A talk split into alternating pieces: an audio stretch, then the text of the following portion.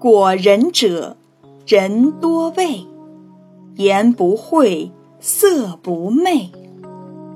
他的意思是说，真正品行高尚的人，大家都敬重他。这样的人说话没有忌讳，也不去谄媚讨好别人。萧衍是我国历史上南朝的一位皇帝。在萧衍即将当皇帝的时候，人们见了他都歌功颂德，萧衍自己也是志得意满，十分高兴。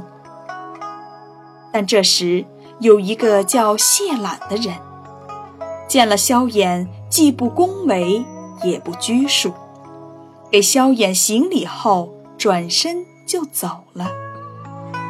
萧衍见此情景，沉默了好大一会儿，然后问旁边的官员：“这位年轻人是谁呀？”